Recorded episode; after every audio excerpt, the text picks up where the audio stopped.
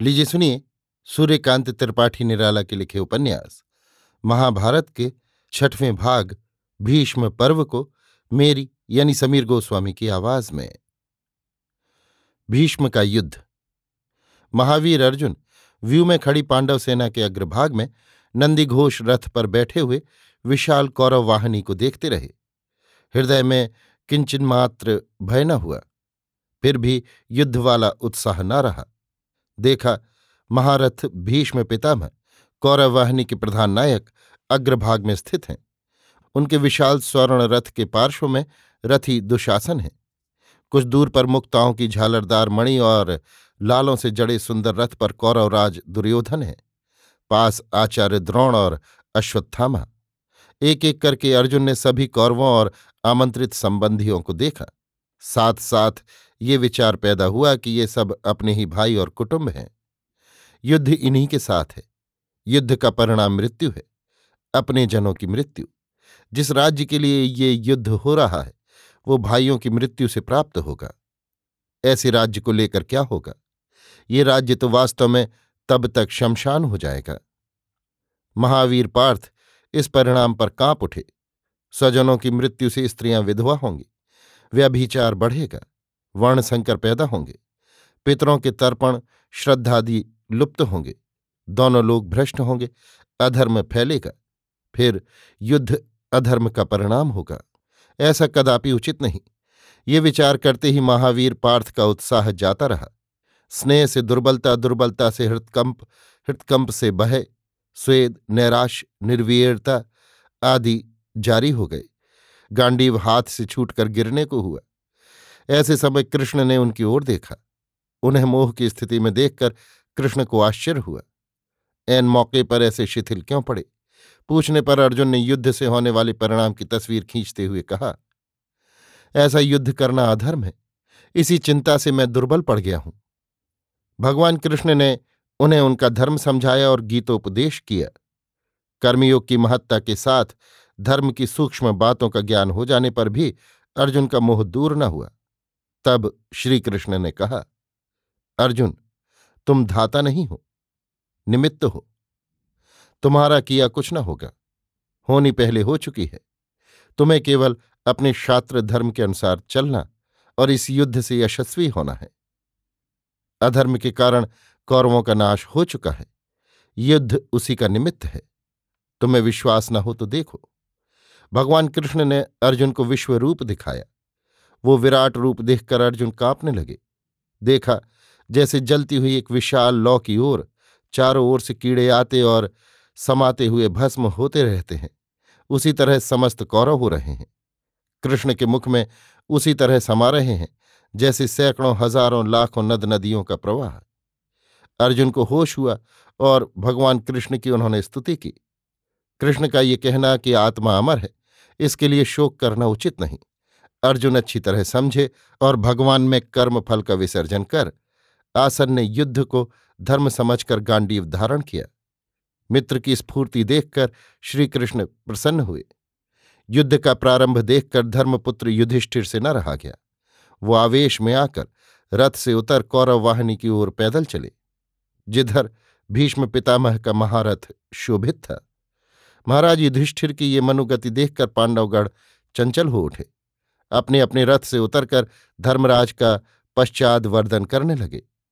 भीम को शत्रुओं के सामने इस प्रकार न तो होते बड़ी लज्जा लगी और वो हृदय से बहुत आहत हुए। अर्जुन को भी धर्मराज का ये आचरण अच्छा न लगा। उन्होंने महाराज युधिष्ठिर को पुकार कर कहा भी, महाराज, इस प्रकार आसन्न युद्ध के समय खाली हाथ और पैदल आप शत्रुओं के बीच जा रहे हैं? भीमसेन ने कहा, महाराज, आप हमें लज्जित कर रहे हैं। नकुल और सहदेव ने कहा, महाराज, आप हमें छोड़ते हुए कहाँ जा रहे हैं? धीर धर्मपुत्र ने किसी को कोई उत्तर न दिया। सीधे भीष्म के रथ की ओर चलते गए।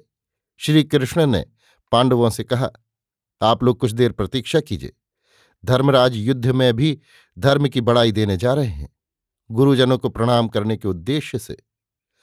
युधिष्ठिर को आते हुए देखकर कौरवों में भी तरह तरह की कपोल कल्पनाएँ चलने लगी। किसी ने कहा युधिष्ठिर पहले से डरपोक है।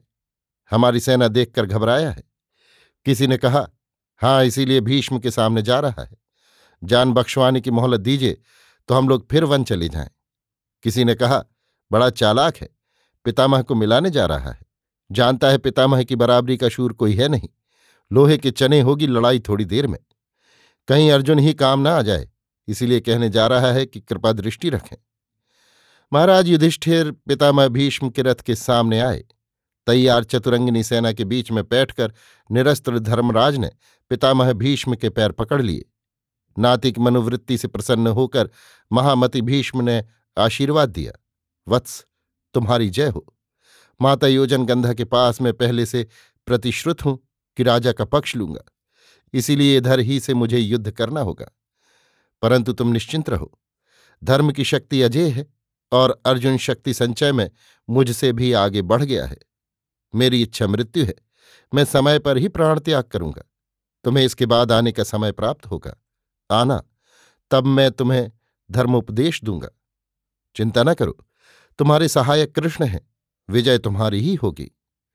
धर्मराज वहाँ से आचार्य द्रोण के पास गए और वहाँ से कृपाचार्य के पास। ब्राह्मणों ने भी युधिष्ठिर को विजय का आशीर्वाद दिया। गुरुजनों को प्रणाम कर युधिष्ठिर कौरव वाहिनी के बाहर आए।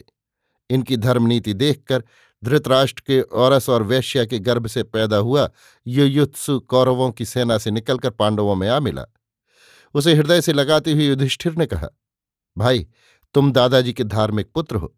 समय पर तुम ही उनके काम आओगे। युद्ध की भेरी बजी। दोनों ओर के सेनापतियों ने शंख बजाकर अपनी अपनी सेना को सजग किया। हर मौके के सेनापति, रथी, गजारोही सवार और पैदल शूर सामंत सामने देखने लगे।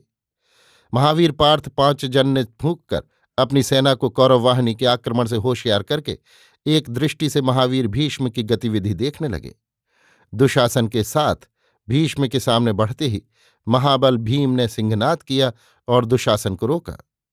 अर्जुन बाजू से भीष्म पर आक्रमण करने लगे। भीष्म किनारे से ही अर्जुन के तीर काटते हुए दुशासन की सहायता करते रहे। भीम बहुत दिनों से क्रुद्ध समय की प्रतीक्षा में थे।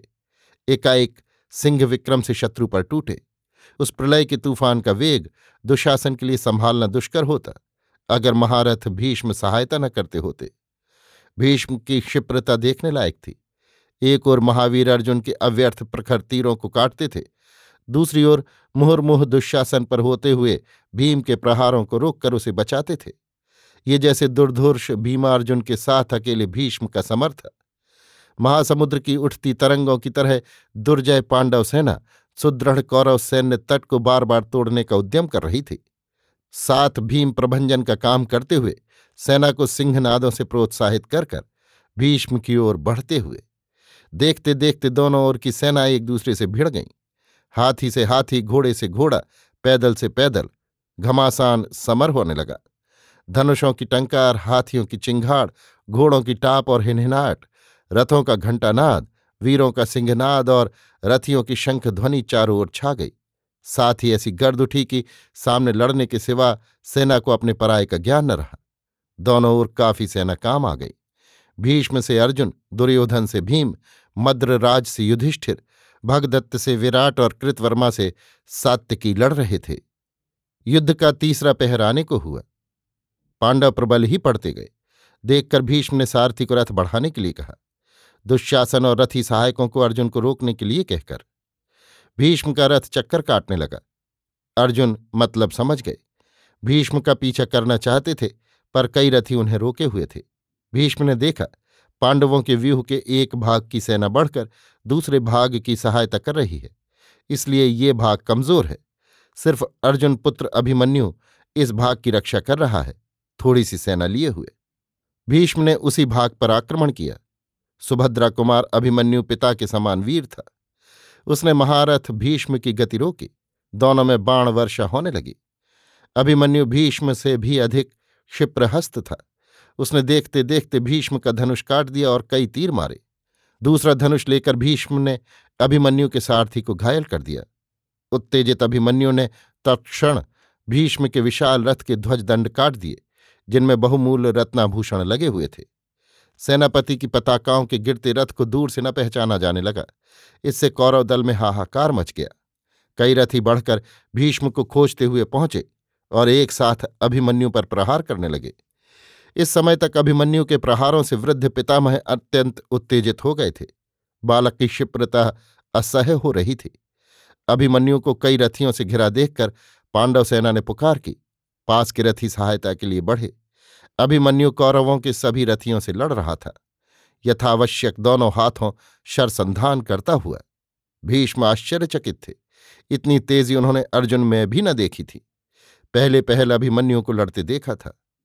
अब तक दस रथी अभिमन्यु की सहायता के लिए आ गए। भीम उत्तर कुमार आदि। विराट पुत्र उत्तर को उधर से बढ़कर शल्य ने रोका। दोनों में युद्ध होने लगा। उत्तर हाथी पर था। शल्य का तीर लगते ही हाथी बिगड़ गया और शल्य के घोड़ों को मार डाला। शल्य को इस पर क्रोध आ गया और बैठे ही बैठे उन्होंने एक ऐसी शक्ति मारी कि वो उत्तर के वर्म को पार करके हृदय में समा गई। वहीं उसी वक्त उत्तर कुमार काम आ गए। फिर शल्य ने उत्तर के हाथी को भी मार डाला और कृतवर्मा के रथ पर जाकर बैठे। इस घटना से पांडव सेना स्तंभित और शोकाकुल होकर अन्य मनस्क हुई कि भीष्म ने बहुत सी सेना का संहार कर डाला। बड़े वेग से कौरवों की सेना ने विपक्ष पर आक्रमण किया। पांडव सेना व्यू छोड़कर हटने और कटने लगी। संध्या हो रही थी। समय जानकर अर्जुन ने युद्ध बंद करने का शंख बजाया। उधर भीष्म ने भी शंख ध्वनि से युद्ध समाप्ति की सूचना दी। लड़ाई बंद हो गई। दोनों पक्ष की सेनाएँ शिविर को लौटी। प्रिय संबंधी की मृत्यु से पांडव विषण हो रहे थे। कौरवों में बड़ी खुशी थी। दुर्योधन फूला न समा रहा था। युद्ध में विजय पाने की उसकी आशा बद्धमूल हो चली। वो अपने भाइयों के साथ सुरापान करके आनंद मनाने लगा और बार बार पितामह भीष्म के युद्ध कौशल की प्रशंसा करने लगा कि किस तरह वो शत्रु सेना विनाश का मौका देखते फिर रहे थे। किस तरह एक बाजू से उन्होंने अभिमन्यु पर आक्रमण किया? किस किस तरह फिर क्या क्या हुआ? कुछ लोग शल्य की प्रशंसा के पुल बांधने लगे कि मामा पूरे मामा हैं। हाथी से मज़ाक किया। जब उसने इनके घोड़े मार दिए, तब इन्होंने उसके मालिक को मार गिराया और फिर उसको भी उसी रास्ते भेज दिया।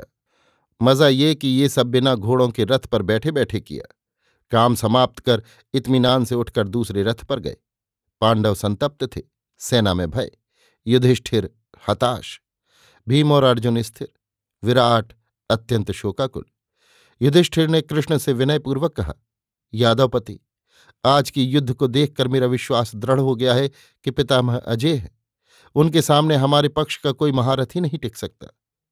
आज पिछले पहर उनका अपूर्व युद्ध कौशल देखकर ये अनुमान सच मालूम देता है कि युद्ध में हमारी ही हार होगी। और हमारे सगे संबंधी इस प्रकार युद्ध में हत होते रहे तो राजपाट लेकर हम क्या करेंगे? ऐसे राज्य से अपने प्रियजनों के प्राण और सुख स्वाच्छंद अधिक मूल्य के हैं। ऐसे राज्य से वंश श्रेयस्कर है। अब इस युद्ध की आवश्यकता नहीं। धर्मराज के आँसू निकल आए। कृष्ण गंभीर होकर बोले, महाराज, क्षत्रिय के लिए युद्ध में निधन शोचनीय घटना नहीं हो सकती। ऐसा शोक कापुरुषता का द्योतक है। उत्तर को वीर गति से स्वर्ग प्राप्त हुआ है। इस युद्ध का अर्थ केवल युद्ध नहीं, धर्मराज्य की स्थापना है। पांडवों और पांडव पक्ष वालों के लिए ऐसे युद्ध में प्राण खोना चिंताजनक बात नहीं हो सकती। रही जय की बात। ये निर्विवाद है कि पांडवों का धर्म पक्ष है, इसलिए हार की आशंका धर्म से नहीं, गणना से भीमार्जुन के समकक्ष योद्धा कौरवों में नहीं, इसके अनेक प्रमाण अब तक प्राप्त हो चुके हैं। सेनापति दृष्टद्युम्न और सात्विकी कौरवों के किसी भी महारथ से सरकश हैं। पुनः एक दिन में ऐसे युद्ध के भविष्य का निर्णय नहीं हो सकता। आप पीछे हटेंगे तो ये आपका धर्म से डिगना होगा। ये कदापि आपका कर्तव्य नहीं कहा जा सकता। आप स्थैर्य से देखते चलिए। यदि ये भाव रखिएगा तो आपकी सेना का दिल और बैठ जाएगा और इसका परिणाम अधिक सेनानाश के सिवा और कुछ न होगा। कृष्ण के कथन का दृष्टद्युम्न ने समर्थन किया। महाराज विराट को भी सांत्वना मिली और बदले के लिए वो बद्ध परिकर हुए। रात्रि प्रभात हुई। दूसरे दिन के युद्ध के लिए व्यूह रचना होने लगी। भीम और अर्जुन हतोत्साह सेना को आश्वासन देने और स्नेह शौर्य से उभाड़ने लगे। सूर्य के उगने से पहले दोनों तरफ़ की सेनाएँ अपने अपने व्यूह में सेनापति की आज्ञा के अनुसार सन्निविष्ट हो गई और युद्ध के लिए आदेश की बाट जोहने लगी। आज अर्जुन की और ही छटा थी।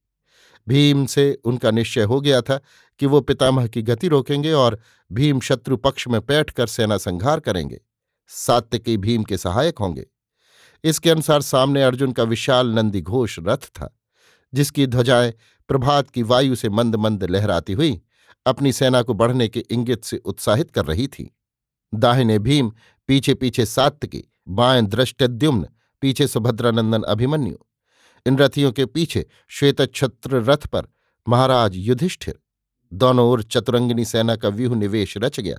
हाथी, घोड़े, रथी और पदातिकों की श्रृंखला से श्रृंखला मिल गई। सूर्योदय हुआ। भीष्म और दृष्टद्युम्न ने शंखध्वनि से युद्ध की सूचना दी। अर्जुन के रथ की ओर रथ बढ़ाने के लिए भीष्म ने सारथी से कहा, दोनों पक्ष के अच्छे अच्छे योद्धा भीष्म और अर्जुन के कौशल देखने के लिए अपने अपने दल की सहायता के विचार से एकत्र हो गए। भीष्म और अर्जुन में घनघोर युद्ध छिड़ गया। इसी समय भीम कौरवों की सेना में बैठे और एक ओर से संहार करने लगे। उनकी गदा के प्रहार से बड़े बड़े हाथियों के मस्तक कुंभ की तरह फूटने लगे। एक एक वार में कितने ही पैदल काम आने लगे। पूरा एक पक्ष कमज़ोर पड़ गया। रथ, घोड़े, हाथी और पैदल अपने दूसरे पक्ष की ओर भागने लगे। इस समय भीष्म की उस तरफ़ निगाह गई। भीम को सेना नाश करते हुए देखकर उन्होंने उधर रथ बढ़ाने की आज्ञा दी। कौरवों के दूसरे रथियों ने बढ़कर अर्जुन को रोका। भीष्म ने पहुँचते ही भीम के पार्श्व रक्षकों के घोड़ों को मार डाला। देखकर सात्विकी ने ऐसा तीर मारा कि भीष्म का सारथी गिर गया। सारथी के मरने से घोड़े भड़क कर रथ लेकर भग चले। भीम सात्विकी के रथ पर आकर बैठे। भीष्म के अदृश्य होने पर कौरवों में हाहाकार मच गया। संध्या का समय था। अर्जुन और द्रोण ने शंख बजाकर युद्ध बंद किया। तीसरे दिन फिर युद्ध प्रारंभ हुआ, पर पांडवों के सामने कौरवों की ना चली।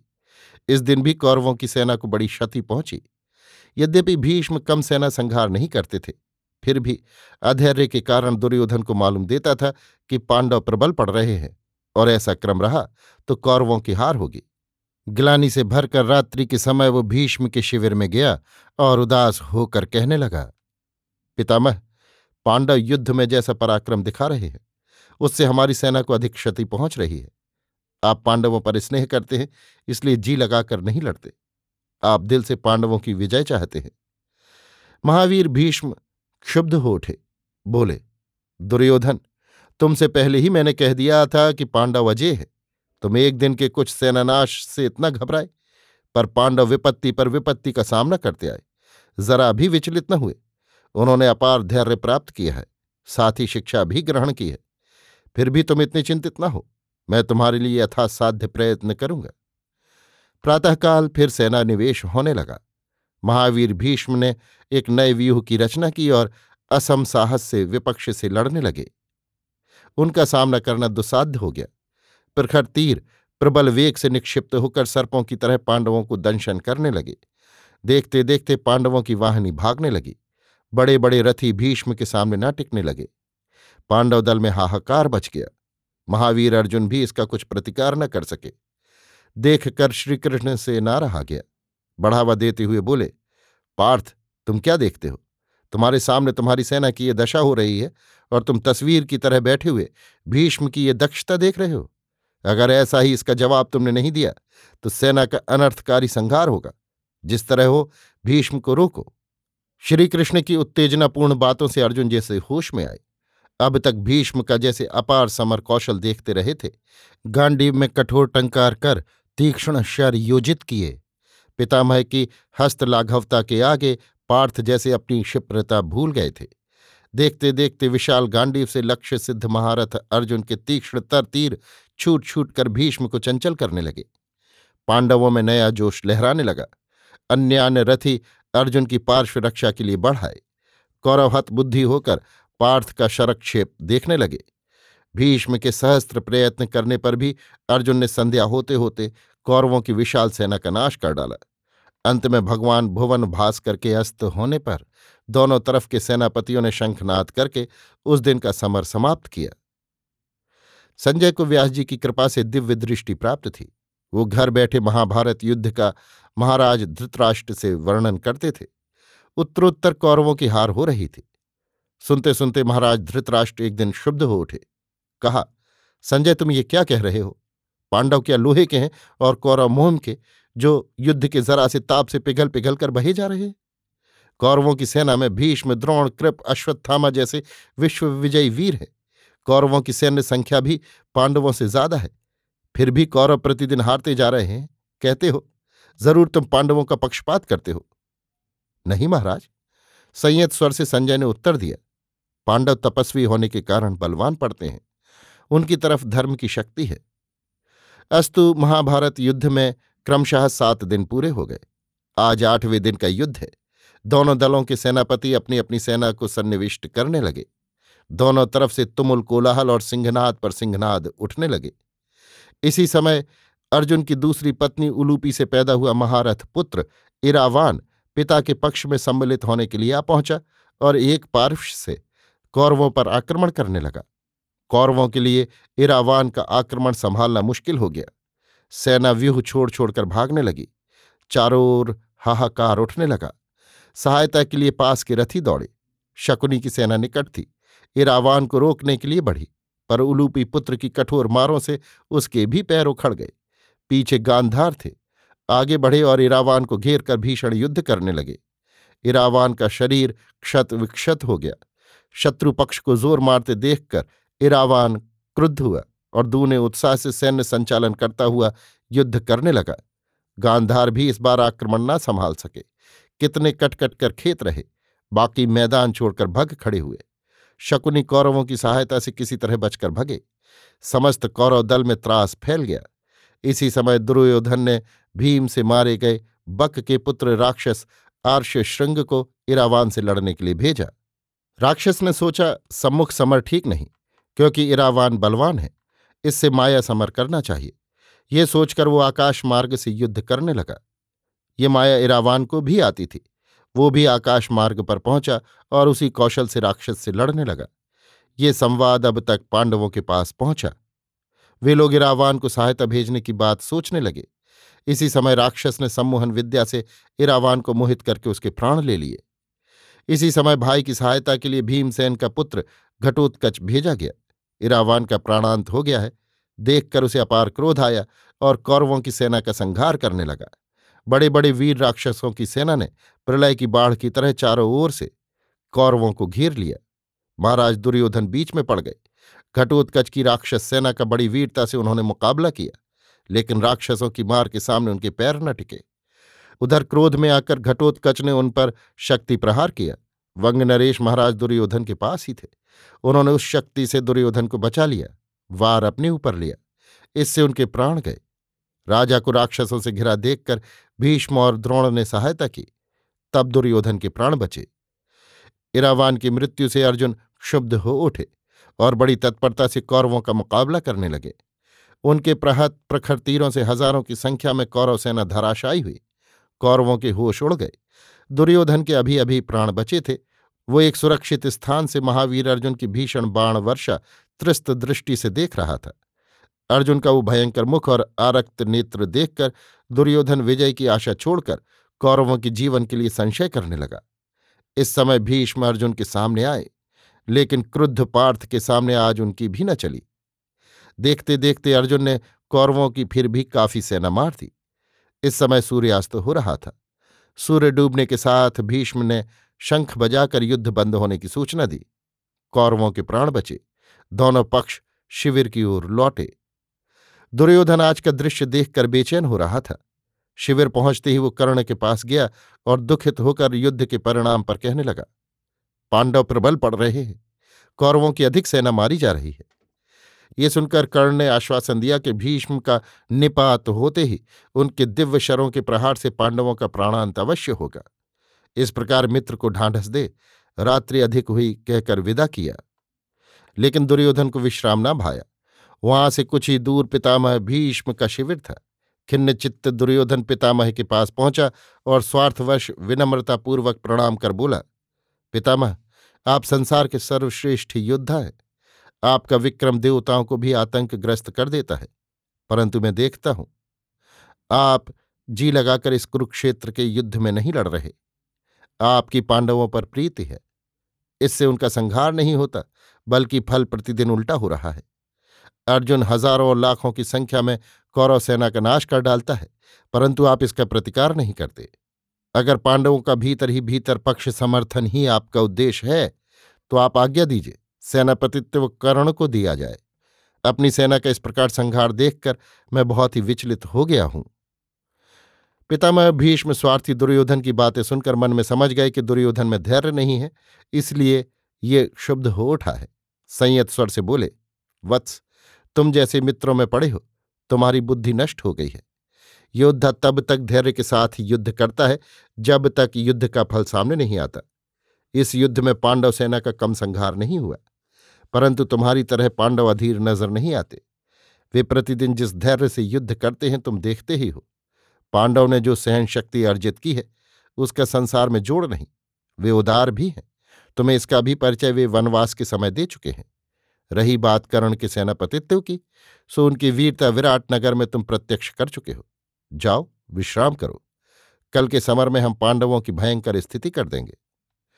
दूसरे दिन उषाहकाल दोनों की सेनाएँ वर्म चर्म असी गदादी अस्त्र शस्त्र धारण कर समर क्षेत्र में खड़ी हुई।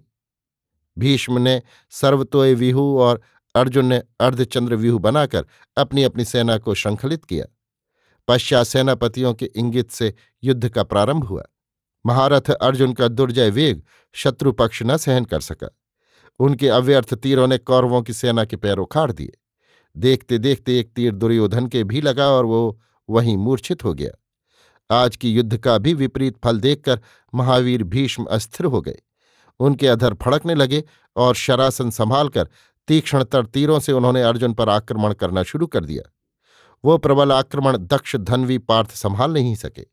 भीष्म ने देखते देखते रणक्षेत्र का समस्त आकाश, अर्जुन के दोनों पार्श्व और नंदी घोष रथ का संपूर्ण पूर्व भाग शरों से समाच्छन्न कर दिया। इसके पश्चात तीरों की प्रखर से प्रखर चोटें अर्जुन को आकर विद्ध करने लगीं। उन्हें संवरण करना अर्जुन के लिए दुष्कर हो गया। तीरों से नंदी घोष इस तरह आच्छन्न हो गया कि पांडवों तथा पांडव सेना की दृष्टि में ही न आया। पांडव दल में हाहाकार मच गया। इधर भीष्म अपूर्व क्षिप्रता से शर योजना और निक्षेप कर रहे थे। तीरों की चोटों से अर्जुन घायल हो गए। कृष्ण के अंग भी जर्जर हो गए। अश्वों की गति अवरुद्ध हो गई। अर्जुन से प्रतिकार करते न बना। इसी समय भीष्म ने हज़ारों की संख्या में पांडव सेना का संहार कर दिया। कौरवों में बड़ा उत्साह उमड़ा। पांडव किंकर्तव्य विमूढ़ हो गए। उन्हें जैसे प्रलय दिखने लगा। कृष्ण मन में शंकित हुए। जब अर्जुन से कुछ करते न बना और पुनः पुनः भीष्म पांडव वाहिनी का नाश करने लगे, कृष्ण भी तीरों की चोट से जर्जर हो गए। तब उनसे ना रहा गया। अपनी अस्त्र ग्रहण न करने की प्रतिज्ञा भूलकर आवेश में आकर रथ से कूद पड़े और भीष्म के संहार के लिए सामने बढ़े। एक टूटे रथ का पहिया देख उसे उठाकर भीष्म को मारने के लिए दौड़े। कृष्ण का भाव देखकर लज्जित हो, रथ से उतरकर अर्जुन भी दौड़े और, क्या करते हैं आप? आप मेरा अपमान करा रहे हैं। कहते हुए कृष्ण के पैरों से लिपट गए। भीष्म वो दिव्य मूर्ति देखकर भाव से गदगद होकर स्तुति करने लगे। श्री कृष्ण का क्रोध शांत हुआ। वो पुनः अपने रथ पर वापस आए। संध्या समय फिर युद्ध स्थगित किया गया। प्रातःकाल युद्ध का नवा दिन था। भीष्म ने सर्वतोभद्र और युधिष्ठिर ने महाव्यूह की रचना की। सूर्य की किरण फूटने के साथ दोनों ओर के सेनापतियों ने शंख ध्वनि द्वारा युद्ध करने की सूचना अपने अपने पक्ष वालों को दी। फिर क्या? वीरों के दर्पपूर्ण सिंहनादों, घोड़ों की टापों और रथों की घरघराहट से पृथ्वी दहलने लगी। गजारोही, अश्वारोही रथी और पदातिक अपने अपने प्रतिद्वंद्वी से मोर्चा लेकर डट गए। तुमुल कोलाहल से युद्ध क्षेत्र पूर्ण हो गया। बाएँ पक्ष में अभिमन्यु था। वीर बालक अगम साहस से शत्रु पक्ष में बैठकर कौरव सेना को धराशायी करने लगा। देखकर एक साथ द्रोण, कृप, अश्वत्थामा और जयद्रथ वीर बालक के सामने आकर डटे। परंतु अभिमन्यु के एक ही एक वार से कोई विरत होकर भागा, कोई चोट खाकर, कोई मूर्छित होकर सारथी द्वारा ले जाया गया। अभिमन्यु की अद्भुत वीरता देखकर भीष्म क्रुद्ध हुए और सारथी से रथ बढ़ाकर अभिमन्यु के सामने करने के लिए कहा। अर्जुन बड़ी तत्परता से बढ़ रहे थे। साथ साथ पितामह की गतिविधि का भी निरीक्षण कर रहे थे। भीष्म को अभिमन्यु की ओर बढ़ते देखकर उन्होंने भी कृष्ण से भीष्म की गति रोकने के लिए रथ बढ़ाने को कहा। फलतः अभिमन्यु तक भीष्म की पहुँच न हो सकी। वो बीच में ही रोक लिए गए। लेकिन महावीर भीष्म अवरुद्ध होने पर भी पूर्ण शक्ति से अपनी बाधा पार करने का उपक्रम करने लगे। आज अर्जुन भी पूर्ण रूप से चेतन थे। दोनों में महासमर होने लगा। अविराम वर्षा की तरह दोनों ओर से प्रखर शरधारा प्रवाहित हो चली। दोनों पक्ष के बड़े बड़े रथी भीष्म और अर्जुन का आश्चर्यजनक समर कौशल एकटक होकर देखने लगे। कुछ समय के बाद महावीर भीष्म का वेग अर्जुन न रोक सके। उनके हाथ पिछले दिन की तरह शिथिल हो चले। पलक मारते भीष्म अर्जुन के बाणों का जवाब देकर पांडवों की सेना का संहार करने लगे। ये क्षिप्रता देखकर अर्जुन चिंता करते हुए सोचने लगे। महावीर भीष्म से विजय पाना असंभव है। भीष्म ने उस दिन भी सहस्त्र सहस्त्र पांडव सेना का नाश किया। संध्या समय कौरवों के जयोल्लास से समर समाप्त हुआ। पांडव विषर्ण होकर लौटे। रात के समय समस्त पांडव एकत्र होकर कृष्ण से मंत्रणा करने लगे। युधिष्ठिर ने कहा, कृष्ण, अब संग्राम में विजय न होगी। पितामह भीष्म जिस उग्रता से संग्राम कर रहे हैं, इससे पांडवों की सेना का बहुत जल्द नाश जान पड़ता है। भीम ने कहा, अर्जुन ने बड़े बड़े देवताओं से जो दिव्य अस्त्र प्राप्त किए हैं, उनका उपयोग न जाने क्यों नहीं करते? नहीं तो भीष्म की भीषणता अब तक ठंडी हो गई होती। अर्जुन ने कहा, केशव, अब आप ही उपाय बतलाइए कि महारथ भीष्म से किस प्रकार संग्राम करके विजय प्राप्त की जाए? कृष्ण कुछ देर तक सोचते रहकर बोले, महाराज, भीष्म केवल महारथ ही नहीं, महामती भी है। मेरी राय में हम सब लोग उनके शिविर में चलें। और उन्हीं से उन पर होने वाली विजय का उपाय पूछे। श्री कृष्ण की ये सलाह लोगों को बहुत पसंद आई और सब उसी वक्त उठकर चलने को तैयार हुए। भीष्म आराम कर रहे थे। श्री कृष्ण और पांडव पहुँचे। श्री कृष्ण को देखकर प्रसन्नतापूर्वक भीष्म उठकर खड़े हो गए। युधिष्ठिर आदि पांडवों ने चरण स्पर्श कर पितामह को प्रणाम किया। इसके बाद युधिष्ठिर ने नम्रतापूर्वक कहा, पितामह, हम पर सदा दुर्दैव के बादल छाए रहे। इस समय भी वे कटते नहीं नज़र आते। कुरुक्षेत्र युद्ध का परिणाम हमारे लिए कदापि अच्छा न होगा। कारण, आपको परास्त करना पांडवों की ही क्या? विश्व की शक्ति के बाहर है। आपके सेनापतित्व में कौरव अजय हैं। कौरवों की विजय हुई तो देश से धर्म और सत्य की प्रतिष्ठा जाती रहेगी। कौरव अधार्मिक है। हम इसलिए आपके पास आए हैं कि आप हमारे लिए क्या आज्ञा देते हैं, मालूम करें। आपके सेनापतित्व में लड़कर नाश प्राप्त करने की जगह हमारे लिए पुनः वनवास को जाना उत्तम मार्ग है। युधिष्ठिर नम्र शब्दों में ये निवेदन कर भीष्म की आज्ञा की अपेक्षा में एकटक उन्हें देखते रहे। धर्मराज युधिष्ठिर की ऐसी सरलोक्ति सुनकर भीष्म गदगद हो गए। उनके आनंद के आँसू निकल आए। प्रसन्न होकर बोले, युधिष्ठिर, तुम सत्य कहते हो। मेरे जीवित रहते सत्य की प्रतिष्ठा न हो सकेगी। मैं इच्छा मृत्यु का वर पा चुका हूँ। कौरव पक्ष तब तक अजय है जब तक मैं हूँ। परंतु वत्स संसार का रहस्य देखो कि मुझे वो पक्ष ग्रहण करना पड़ा है, जो असत्य है। मेरी आँखों के सामने सत्य अमर्यादित हो, ये मेरे लिए लज्जा की बात होगी। इसलिए मेरा मन संसार से हट चला है। पुनः मैं जानता हूँ, इधर की दो रोज की लड़ाई में पांडव पक्ष बहुत ही क्षतिग्रस्त हुआ है। परंतु मुझे ये सोचकर और लज्जा होती है कि शस्त्र विद्या में अर्जुन मुझसे अधिक समर्थ होने पर भी विपत्ति के समय उसने देवताओं के दिए हुए दिव्यास्त्रों का प्रयोग नहीं किया। बल्कि धैर्यपूर्वक मेरी दी चूटों को सहन किया है। ऐसे संसार में, संसार के ऐसे विधान से मुझे ग्लानी हो गई है। मैं इस संसार से अब विदा होना चाहता हूँ। मेरे स्थान पर अर्जुन मेरे वंश का मुख उज्ज्वल करेगा। सुनो, मैं अपनी मृत्यु का भेद तुम्हें बतलाता हूँ। तुम्हारी सेना में द्रुपद का बेटा शिखंडी पहले का स्त्री है। मेरे वध के लिए उसने शिवजी की तपस्या की थी। उसे वर मिला है। द्रुपद के घर वो पैदा हुआ था, कन्या रूप में। लेकिन एक दानव के वर से वो फिर पुरुष रूप में बदल गया। परंतु पूर्ण रूप से अभी तक उसका स्त्रीत्व दूर नहीं हुआ। वो नपुंसक है। उसे देखकर मैं अस्त्र ग्रहण नहीं करूँगा। यदि उसे सामने करके अर्जुन मुझ पर शरक्षेप करेगा तो अधीर होकर निशस्त्र में प्राण छोड़ने को विवश हूँगा पांडवों ने पितामह के पैरों पड़कर प्रणाम किया और चलने की आज्ञा मांगी। प्रसन्न होकर भीष्म ने अपने वीर पौत्रों को आशीर्वाद दिया। दसवें दिन का महायुद्ध शुरू हुआ। दोनों ओर की सेनाएँ पहले की तरह मैदान में आकर खड़ी हुई। सेनापति व्यूह की रचना करने लगे। आज कौरवों के अग्रभाग में भीष्म और पांडवों के भीम थे। नकुल सहदेव और सात्यकी उनके रक्षक। अभी तक महावीर अर्जुन का रथ अदृश्य था। भीम के आक्रमण से कौरवों में पहले कुछ हलचल हुई, लेकिन भीष्म के सामने आ जाने से जाती रही। दुख आनंद में बदल गया। भीष्म की खरधार बाण वर्षा भीम नहीं रोक सके। देखते देखते उन्होंने हज़ारों हाथी घोड़े और पैदल जवानों को गिरा दिया। आज भीष्म की उग्र मूर्ति के सामने कोई क्षण भर नहीं ठहर सकता था। बड़े बड़े रथी और महारथी का मैदान मारा गया। भीम कुछ देर अड़े, लेकिन बाद को उखड़ गए। उनके सहायक भी कट छट गए। पांडव दल में त्रास पैदा हो गया। सहायता की चारों ओर से पुकार उठने लगी।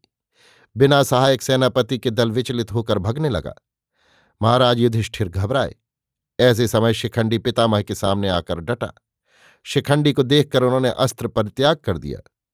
शिखंडी उन पर तीर चलाने लगा, पर महावीर भीष्म को चोट लगने की तो बात क्या? शिखंडी के उन तीरों से उनका वर्म भी न बिंधा, वे मुँह फेरे हँसते रहे। इसी रथ पर पीछे अर्जुन बैठे थे। कृष्ण ने कहा, पार्थ, तुम तीर मारो।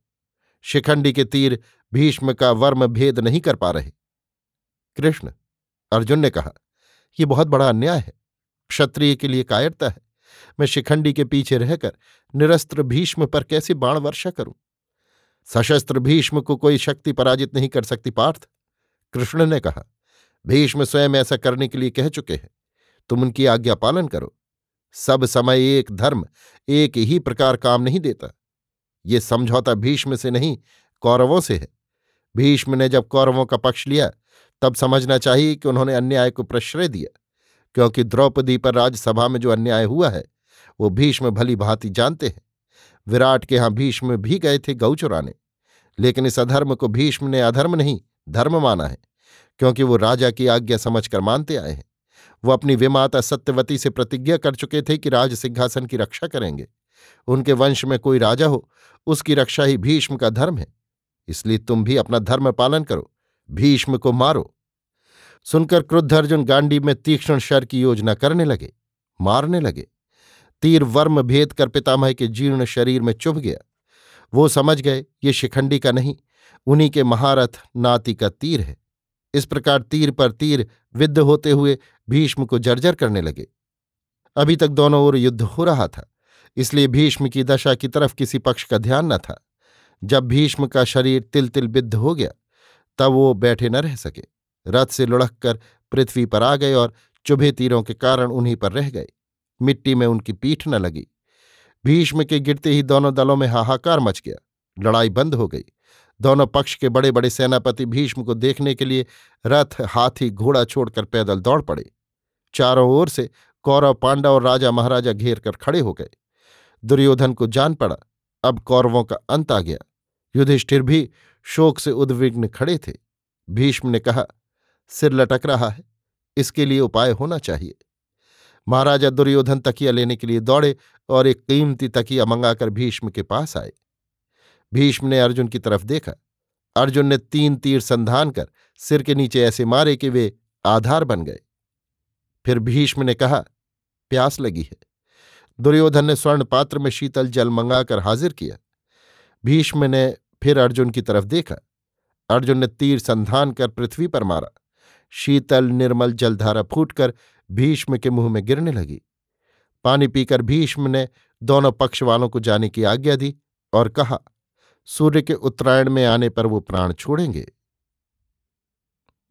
अभी आप सुन रहे थे सूर्यकांत त्रिपाठी निराला के लिखे उपन्यास, महाभारत का छठवां भाग, भीष्म पर्व। मेरी यानी समीर गोस्वामी की आवाज़ में।